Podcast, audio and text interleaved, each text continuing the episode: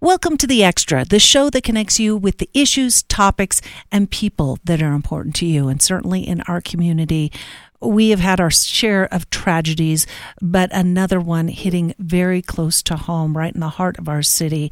The shooting at Club Q, which had been described as a haven, a safe place for the LGBTQ community to come together, to enjoy nightlife, daytime brunches, to just be safe and yet it was unfortunately racked by violence and tragedy when a gunman opened fire in the club and shot and killed five people, shot and wounded numerous others. And the healing of the community, of those grieving families, is only just beginning.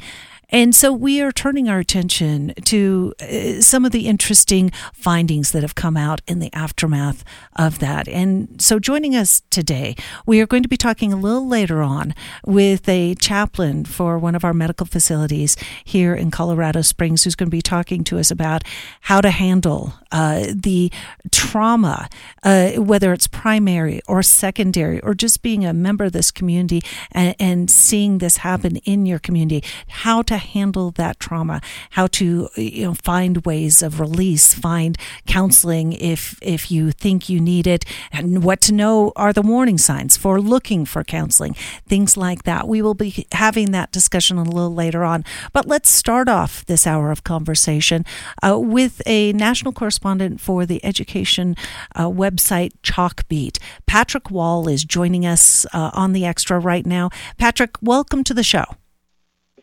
Thank you so much for having me. And Patrick, the reason that we wanted to bring you on here is that you've done some reporting uh, on LGBTQ students, and and the findings. I'm not sure if they are surprising, but I think they're shocking in the magnitude of how many LGBTQ students say that they have gone through school not feeling safe. Uh, tell us what, first of all, your findings, your study found. Yeah, that's right. So we have written about uh, a few recent surveys of students across the country. And as you mentioned, they really are stark in terms of what they show. And, and I should note, too, they're consistent with earlier findings. So this is kind of a consistent pattern. And so there was a survey done by the CDC of high school students last year. And they found that three out of four LGBTQ students reported feeling persistently sad or hopeless over the past year, which is more than twice the rate of their peers, and that nearly half of those students had considered attempting suicide, which again was um, much higher, three times the rate of uh, heterosexual peers. And um, that was that was just one survey. Again, there there are others that have come to similar findings, including in Colorado. Um, did uh, its own survey of middle school and high school students last year, they found that fewer than half of gay and lesbian students felt like they belonged at school. Um, so about half did not feel like they belong, as opposed to about 70% of straight students who felt like they belong. And that more than one in four transgender young people had reported attempting suicide over the past year, which was three times the rate of their peers. And so again, even in a place that, that might seem more welcoming to those students, they still um, had had much um, higher rates of mental health challenges. And then another uh, finding, kind of beyond just the mental health component uh, in some of these surveys, is the experiences of these students at school, which I think kind of helps explain why some of them are facing um, these mental health challenges, feeling anxious and depressed in some cases. And so, what those surveys show is that a large number of students experience uh, mistreatment. More than 80% of LGBTQ students said they experienced harassment or assault um, during the 2021 school year. So that was during the pandemic. Um, and then this really stood out to me that, that nearly 60% of students said they heard teachers or other staff members make homophobic remarks. And so I think, you know, some people might think, well, you know, bullying is certain certainly a problem. A lot of students face it, but it is more than just bullying among peers. It's also adults at schools um, mistreating students, using uh, pronouns that students have said they that do not reflect their identity, um, making remarks offhandedly about gay people or um, transgender people. And so the kind of overall um, upshot of that is that 82% of LGBTQ students uh, in middle and high school said they feel unsafe at school. And so, again, I think that kind of helps explain why so many of those students just um, you know, are really struggling in a lot of ways uh, with their mental health and their feelings of safety right now. Right. And Patrick, when you mention uh, school environment, uh, you know, that is surprising about staff members, about teachers, because, you know, as a child, you try so hard going through school, going through junior high and high school, you try so hard to, to gain acceptance and, and to have, I mean, you know, I'm a people pleaser, but I, so I know that I did it, but all all students, it seems like, want to have uh, that understanding teacher. I mean, that can make your school years pass so much more pleasantly. And and at the same time, we do know that that schools and administrations have tried and doubled down on their efforts to be accepting safe places for LGBTQ non-binary students. So so where's the disconnect here? Right. You know, I what I heard from speaking with experts is that you know there are a few different levels. One is that higher up policy, so at the state level and district level, certainly make a difference. And so, for example, um, something very basic like having an anti-bullying policy um, at the state level that explicitly includes LGBTQ students makes a big difference. If it's just kind of a general policy where you know harassment is not allowed, that has been found to not be as effective. And so there are there are kind of high level policies that can make a difference, but also it really depends on the leadership at the local level. So that's principals, um, other administrators at the schools, and then superintendents. Um, they kind of set the tone of what's accepted and what's not. And you know they they can go a long way in, in making students feel welcome. They can also have trainings for staff because in a lot of cases, you know, staff that have been around for a longer time, some of this might be new to them. Some of the identities that students have, um, you know, the terms they use, things like that. And so they might just need training to get up to speed on this. Um, and then um, beyond, I think, though, the, the kind of supportive policies, I think the other thing to note, though, is that in some places, there are active efforts to kind of um, dismantle some of these supportive efforts. And so, I'm sure we can talk about some of the laws that are being um, enacted across the country, but some of those um, some of those laws are are going after those very policies that are meant to make students feel welcome by seeing themselves reflected in the literature that is used in class or the restrooms they're allowed to use, things like that. And so, while there are definitely um, administrators, school leaders, folks like that who are working to make students feel welcome, there is kind of a a countervailing effort to um, resist some of those policies and actually make schools in some ways less welcoming. Patrick, let's take a short break right here. When we come back, let's talk about you know these pushes and where they're originating and the damage that they may be doing to students who are trying to find acceptance. That when the extra continues.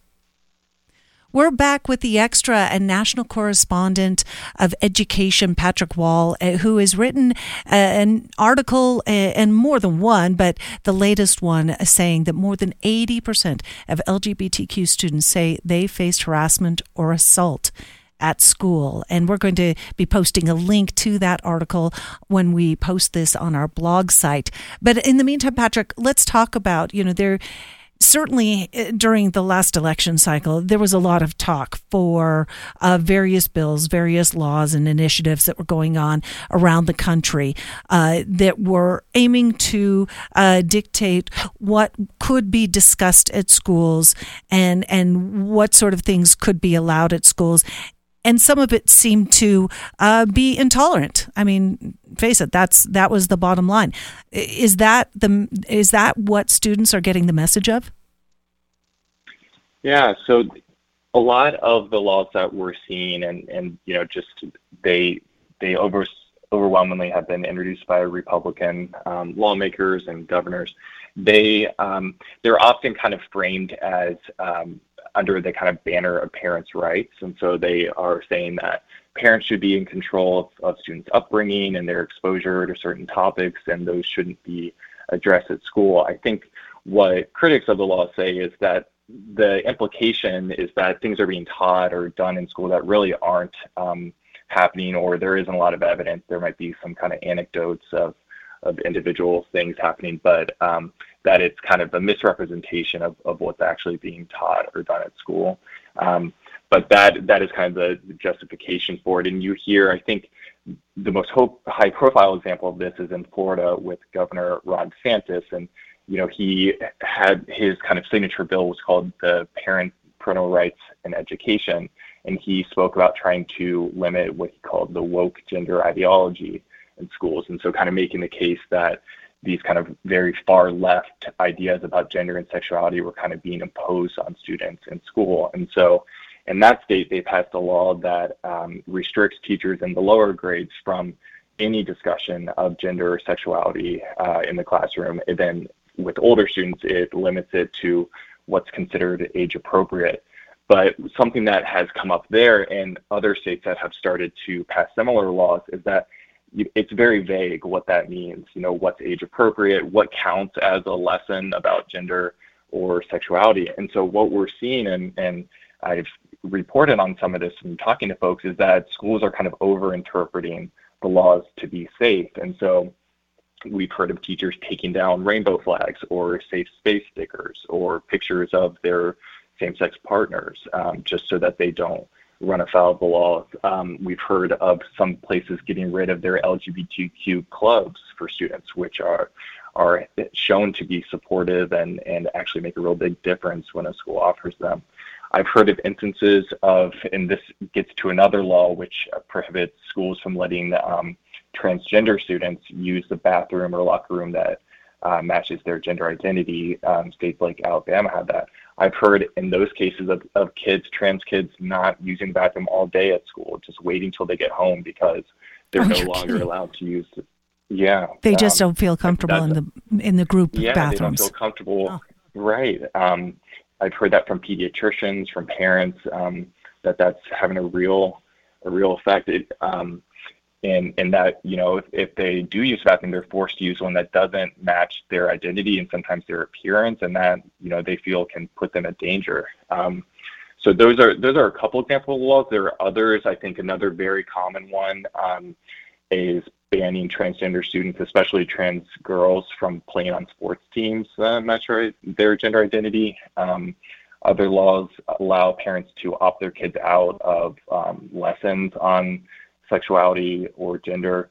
Um, which again, some of these things like that law, you know, on, on the surface, I think there you might understand. Okay, well, that is just giving parents some choice. But in practice, what we've heard is that teachers will then just avoid going into those topics at all because you know just the kind of logistics of sending home those forms and so they might just get rid of any mention for example in a history class of the lgbtq rights movement the civil rights movement in the us um, just because you know they fear kind of running afoul of those laws um, mm. so that that seems to be kind of a a trend is, is these laws and even just the threat of them or the threat of pushback from you know um, conservative activists things like that kind of leading to a chilling effect in schools. That that brings to mind that "Don't Say Gay" law in Florida that uh, was uh, being uh, that Governor Rick DeSantis was a proponent of.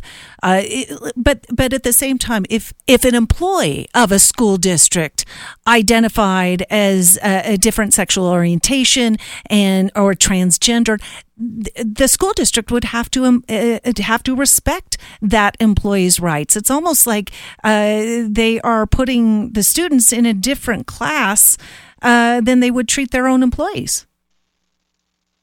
Yeah, I, you know, and that there have been lawsuits that are ongoing challenging these laws, saying that it does violate um, students and, and staff members' rights. Um, but as far as you know, kind of respecting a an employee's kind of identity, that was even at question. Um, I was I sat in on a kind of virtual um, Q&A for teachers in Florida uh, with uh, uh, advocacy group there, and, and their lawyers were saying at that time they weren't sure if they could still, for example, put up a picture of their same-sex partner because that could be interpreted as discussing um, sexuality with their students, and that could put them at risk. Um, I think the state has kind of backed away from that, but part of the challenge is they hadn't actually, the state had not put out um, any guidance on how to interpret the law yet. And so it was really just kind of people trying to you know interpret it for themselves and again kind of taking the most conservative interpretation so they don't get in trouble. Patrick wall is our guest right now national correspondent for the education journalism website chalkbeat. Patrick we need to take a short break. If you could stick around that would be great because when we come back we'd like to talk to you about what the educational experience is of lgbtq students when they are experiencing uh, some of the things you've been talking about. Also how breaks down. I understand uh, uh, girls uh, may experience uh, more impact than boys, and we'll talk about that and why. Uh, that when we return in our second half hour. But before we get back to Patrick, we're going to be interviewing the Reverend Dr. Christopher Keith, a chaplain for UC Health Memorial Hospital, about ways to seek out support and when to know you need that support if you're undergoing primary primary, secondary, or even just the trauma of being in a community that's been hit by this level of tragedy once again. The extra continues after these messages. We're back with Patrick Wall, national correspondent for Chalkbeat. And uh, Patrick, uh, you've written an article, uh, the headline of which is More than 80% of LGBTQ students say they have faced harassment or assault at school. Assault that is significant that things uh, elevate, escalate to the point where they are suffering physical outcomes from this. How many students do you think uh, who are identifying as LGBTQ experience something like that? Yeah, well, I mean, as you mentioned, it's it's a really high percentage, and uh, you know, I was I was taken aback by that too. But um, as I mentioned, there are multiple surveys that have found um, similar reports of harassment and assault in schools. So it does seem to be um, widespread. And, you know, it's it, over time, I think um, in some cases, conditions have improved in some schools. You know, as we were talking about, some places have tried to um, make schools more welcoming.